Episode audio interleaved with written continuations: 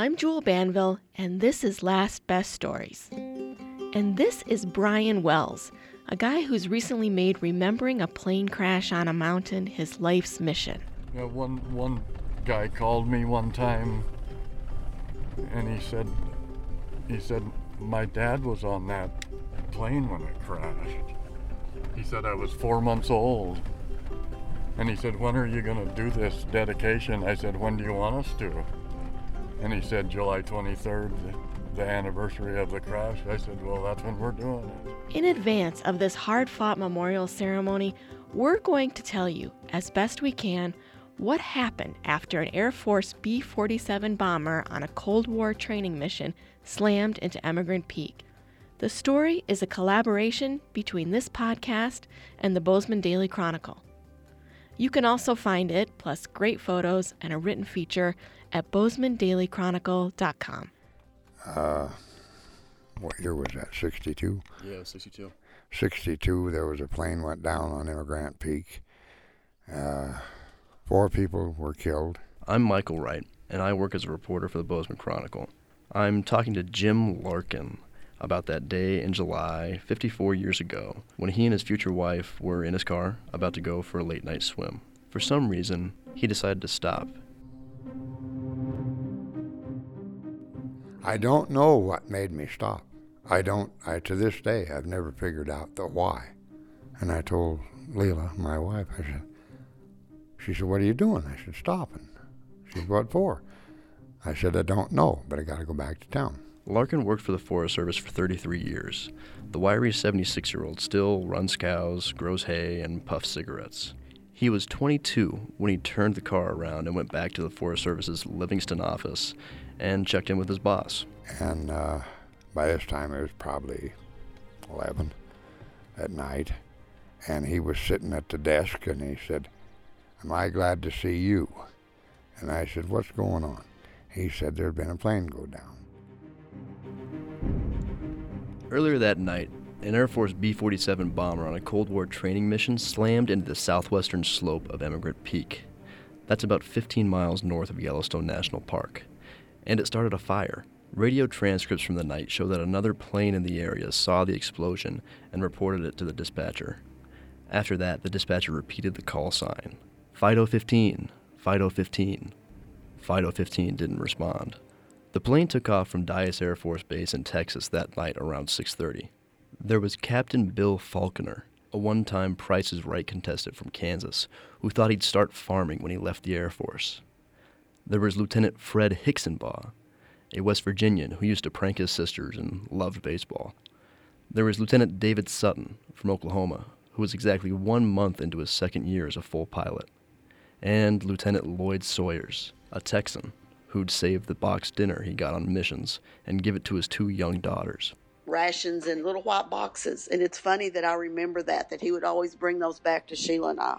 Sharon Wilcoxon, who still lives in Texas, was only four years old when her dad died. These were all young guys, none of them older than 30, all of them married. Their lives ended on a mountain in southern Montana, more than a thousand miles from their base in Texas. No one really knows what happened up there. Federal documents obtained through a public records request say the cause of the crash is undetermined, and a lot of the investigation report is blacked out. I sent in an appeal for the redacted pages, but nothing came back. The documents do say an error by some member of the crew is the most probable cause. They were flying too low, late at night. It was a simulated bombing run through Montana, and one guy needed instruction in midair refueling. They rounded the town of Dillon and headed across the Paradise Valley. Maps of the flight route indicate they were supposed to start heading northeast, near where they went down. The Livingston Enterprise reported the fire grew to about 40 acres. For a few days after the crash, Larkin ran gas and tools to the fire crews. On one trip down, he carried a finger and a wedding ring. After the fire job was over, he never went back up there.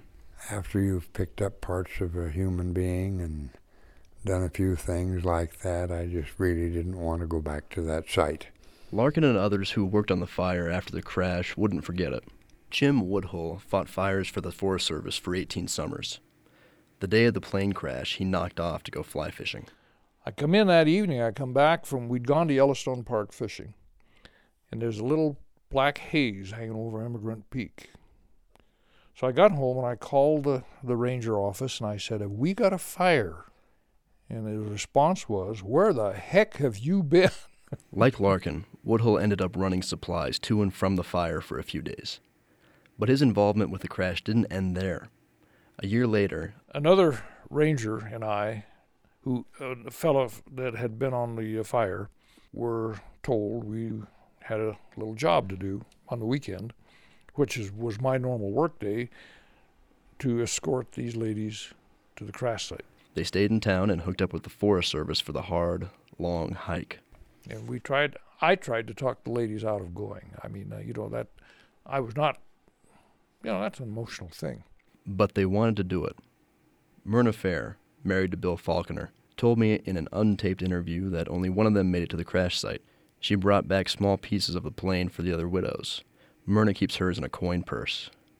But as to the rest of the wreckage, most of it's still up there. Once the sensitive stuff was recovered, why, the rest of it was just left. But our job was to. I talked to Jim Woodhull about it all in his kitchen in a quiet neighborhood in Livingston. A few weeks later, he died of a heart attack. It was an honor to talk to him before that. The crash mattered to him in a big way. A former Navy flight engineer, he told me he related to the men who died in the wreck. Like Larkin, after he took the widows up that way, he never went back. But I needed to. I needed to see this place, and I knew the guy to call. I remember people talking about it when I was a kid, you know. So I hiked up to it in 1969 when I was 15 years old, and I found it. Brian Wells, who lives at the base of Emigrant Peak in Old Chico, never forgot. In the past year, he's made commemorating this crash his life's mission. After finding the wreckage as a teenager, he's been up there at least three times in the past year. One of them with me. Well, not just me. I was there too, recording and interviewing Brian. Right.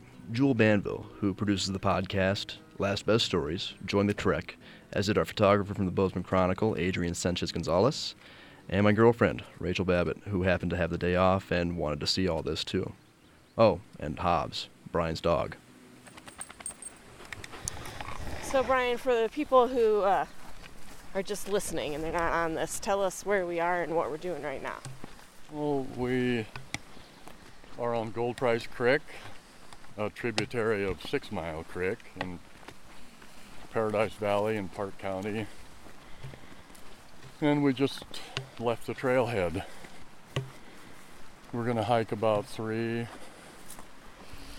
maybe three and a half miles and gain 3,000 feet to the plane wreck. I'm already out of breath. Me too. Can we stop and have a smoke? Sure.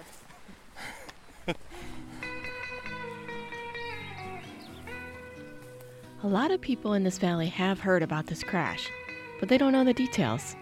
Oh, yeah, they'll say, that plane crash. When was that again? Brian didn't do much with what he knew about it until he got a call from a retired lieutenant colonel from the Air Force in Great Falls. We talked about it in the truck on the way up here. And he had called the sheriff's department in Livingston wanting information on that jet bomber crash. And the, the deputy he talked to just gave him my phone number. So I got on we got on Google Maps together over the phone. They tried to see it with Google Earth. See, the crash wasn't at the top, which is at nearly 11,000 feet, but it's about 2,500 feet below that. They did have the right coordinates, but they couldn't see the wreckage on their computers. But anyway, I thought about it all night. And the next day I texted him and I said, I'm going. I'm going to hike up there. Brian took with him a couple from Texas who were staying at one of the cabins he rents out near his house in Old Chico. He's got a butcher shop there too, and a pretty good chunk of land. It took two tries to find it again, the second with his grandkids. But now Brian Wells, who's 61, knows the way, which was good for us, because there's almost no way any of us could imagine finding it. See, there's no real trail to this place. We start early, right around sunrise, walking up muddy drainages and draws and listening to Brian's stories along the way.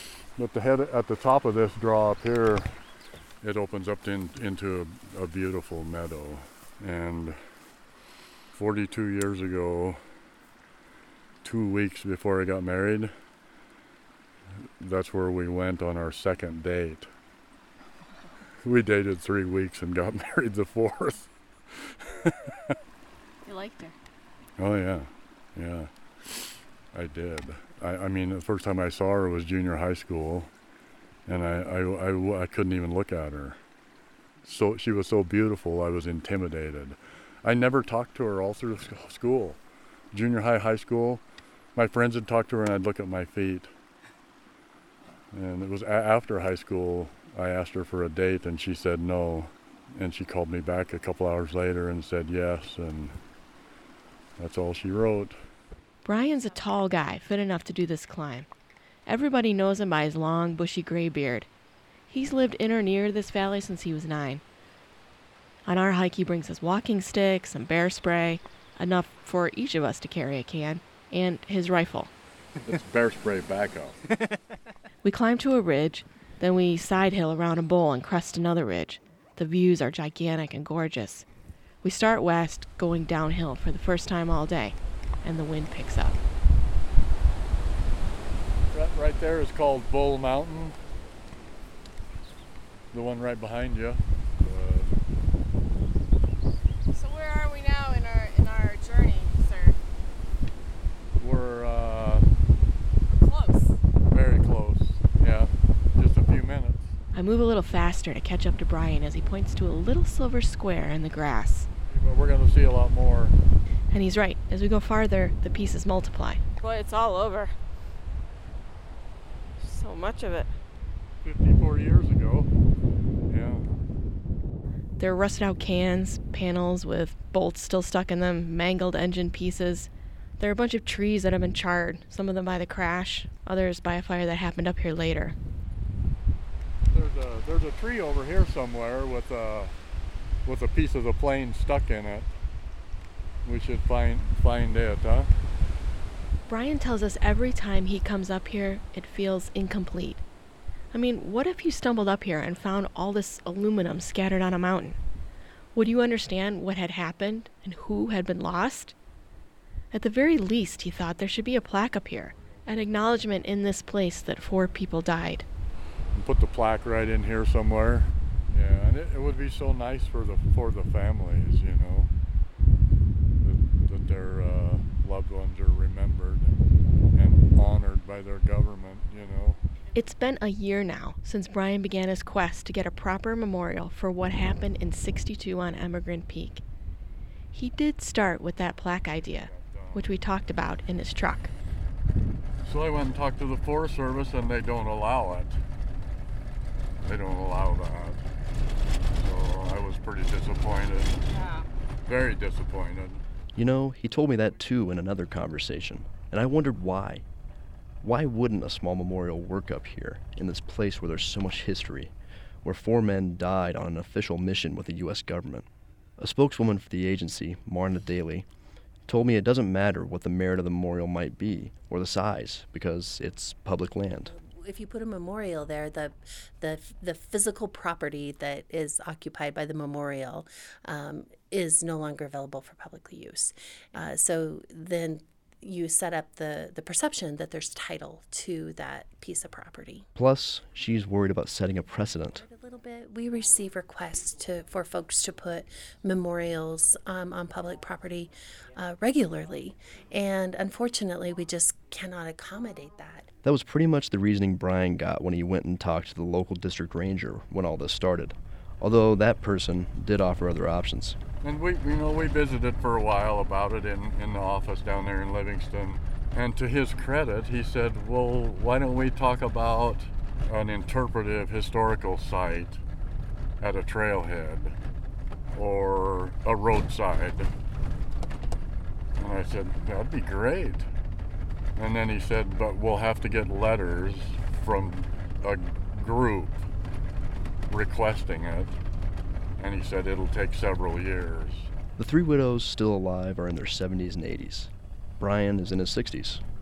If he was going to make this happen, he didn't think he had several years to do it.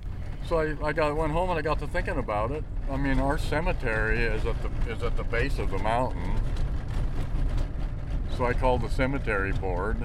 We met the next day. Everyone said yes. And the next day after that, we all met at the cemetery and picked out a site. That's that's the kind of bureaucracy I like. So now Brian had a spot, the Chico Cemetery, and he got to work. One of the first things he did was call his cousin's husband, Keith Joyner. Keith is an amateur genealogist and a veteran. He'd done a lot to figure out all the twists and turns in Brian's family. Brian figured if anybody could find the families of the airmen, it'd be Keith. You know, Google is a wonderful thing. Um, I just I had the list of names, and I started Googling those names. Jule caught up with him at his house in Hot Springs, about 300 miles northwest of where Brian lives. We can Wanna sit at the table. here I got, I got stuff at the table that you might be interested in seeing, and Oh, good. This is not beer. Inside a folder on Keith Joyner's dining room table are photos of some of the men. Some are originals, others are copies. They were all sent to him by the family members once he found them. And that all started with an obituary. of the wife of Lloyd Glenn Sawyers. Uh, her name was Gus. She, I think she died in 2004. And in that obituary, it gave her children. So I, I got uh, the name Sharon Wilcoxon in Cisco, Texas. I found her. And I called, left a stupid, rambling message. I, I was so excited to get, to get someone. I thought, this woman's never going to call me back. Keith is a bus driver for Hot Springs School District, and one of the teams had a game. I was at a, a basketball game with uh, high school. We were in Arlee, and uh, I got a phone call. Um, I was amazed. I would, you know, it was like, where is this coming from? Sharon Wilcoxon is 58 now, the principal of Cisco Elementary School, and we talked on the phone for a while. You know, honestly, I was so young when it happened. Um, I was four and my sister was two. And it it was it's something that in my family, I don't know why, but it was just really not ever talked about. It was a really hard time for her family, probably the hardest it would ever be. And my mom was extremely young. You know, she was very young. Um, had these two babies, and when my grandfather, my mother's father, they lived in Dallas, and he was on his way to Cisco to my dad's funeral, and he had a heart attack and died between Dallas and Fort Worth. So it was just a really, I mean, my mom buried her husband, and then two days later, we buried my grandfather. So this is what happened then. They got through it. Right. That's pretty much the way it was. Um, so when Keith called me, it's just brought all this up into the forefront. So it's it's got me really questioning myself, you know, because now I'm Uh, the next thing that happened was she told me that she is she's Facebook friends with one of the widows, a lady by the name of Ella Winman. She was David Sutton's uh, widow, and I found uh, David and Ella's son and daughter. Um, Greg Sutton and Mindy Sutton. Greg was two, and Mindy was like two months or something when, when they died. It took a while, but Keith found them all. The wives of the airmen, the sisters, the brothers, the kids who were so little when they lost their fathers. Some of them have called Brian, too. They're all impressed that these two guys from Montana would dig in the way they have. It's such an honor to have people that have absolutely no knowledge of any of us go into this much trouble and the commitment involved in doing this is just amazing it, to me, it, it brought tears to my eyes because because we're doing this, and it's still so fresh in their minds. Um, I thought, you know, it, this got to be a good thing we're doing. So it just brought tears to my eyes, like it's doing now. And now, right now, it's all coming together. This month, they'll pack up and get on airplanes to come to Montana. The dedication ceremony will happen on July 23rd, the 54th anniversary of the crash. They've got a plaque. Brian's daughter in law helped design it. It's got a picture of Emigrant Peak with the crash site pointed out. She and Brian worked with a curator at Dyess Air Force Base to get everything right. The patches the men wore on their flight suits, the plane, the right number on its tail. There's a little write up on there about what happened and a plea not to forget. With some more help, Brian built a gazebo. And the stand for the plaque was designed and built by Brian's brother in law.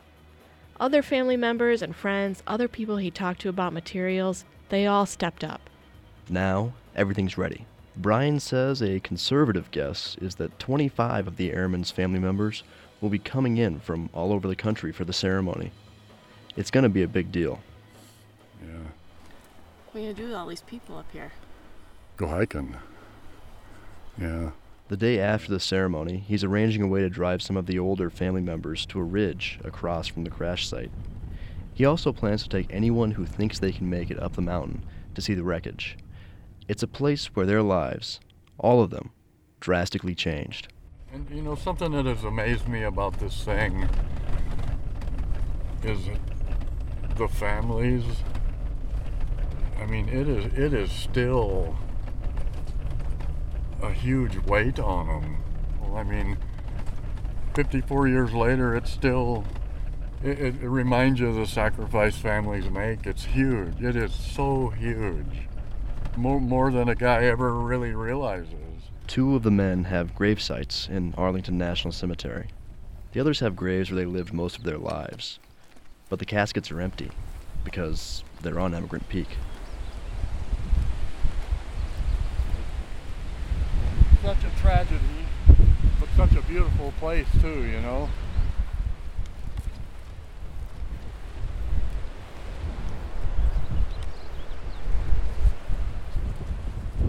Bozeman Chronicle and Last Best Stories, I'm Michael Wright. And I'm Jule Banville. Jeez, how'd you go, man? Our thanks to Michael Wright and to his editor at the Bozcron, Nick Ehli, who took a chance on expanding this feature to include an audio version. And truly, this was an unforgettable reporting adventure. Because even though the story was long, and really, thanks for listening to it, there are some things we didn't tell you. Chiefly, we thought we might actually never make it off Emigrant Peak to finish it. I mean, getting up to the plane wreck was tough. Or, as Brian put it, it's not for Aunt Mildred's hiking club, is it? Probably not. but that was nothing compared to what happened on the way down. As Michael said in the story, there were five of us, plus Hobbs the dog. Brian, Michael, myself, Michael's girlfriend, Rachel Babbitt, and the photographer for the Bozeman Chronicle at the time, Adrian Sanchez Gonzalez. And he's like, we can take Brian was was like, we can take the the same route down, or we can go this new route, which I've never gone down before. And I don't know, since we had already taken this adventure up, we were like feeling a bit adventurous. We're like, let's take the the side we've never taken before. Granted, we had no idea if it was a cliff or. The route ended up going straight down the mountain. And I am not exaggerating. It was like an 80 degree slope through a burn area. Um, coming down was like the steepest hill I have ever gone down. We were on loose rock, and when we figured out it was a bad call, we actually couldn't go back up. The ground wasn't solid enough. And uh, and someone in our crew mentioned, you know, we went dirt surfing. I take that seriously. Like we literally went dirt surfing. We we were like just sliding and holding onto rocks and holding onto trees and branches and hoping we didn't roll down the mountain. It was uh, it was pretty steep, and when you have fifteen, twenty thousand dollars worth of equipment over your shoulders, you you want to be as careful as possible. And um, so it was probably the hardest thing to go down, and I never imagined going down would be so hard. But we did it. It took us all about a week to recover. Even Brian, who's like a spry, bearded mountain goat, felt it. I feel like a mountain goat that, that just got drugged to the butcher shop. oh man, I am beat. Also, he let me know when we were chatting later that when he takes the airmen's families up Emigrant Peak, he's uh, gonna find a different way down. Sounds like a smart move to me. You've been listening to Last Best Stories. I'm Jule Banville. See you next time.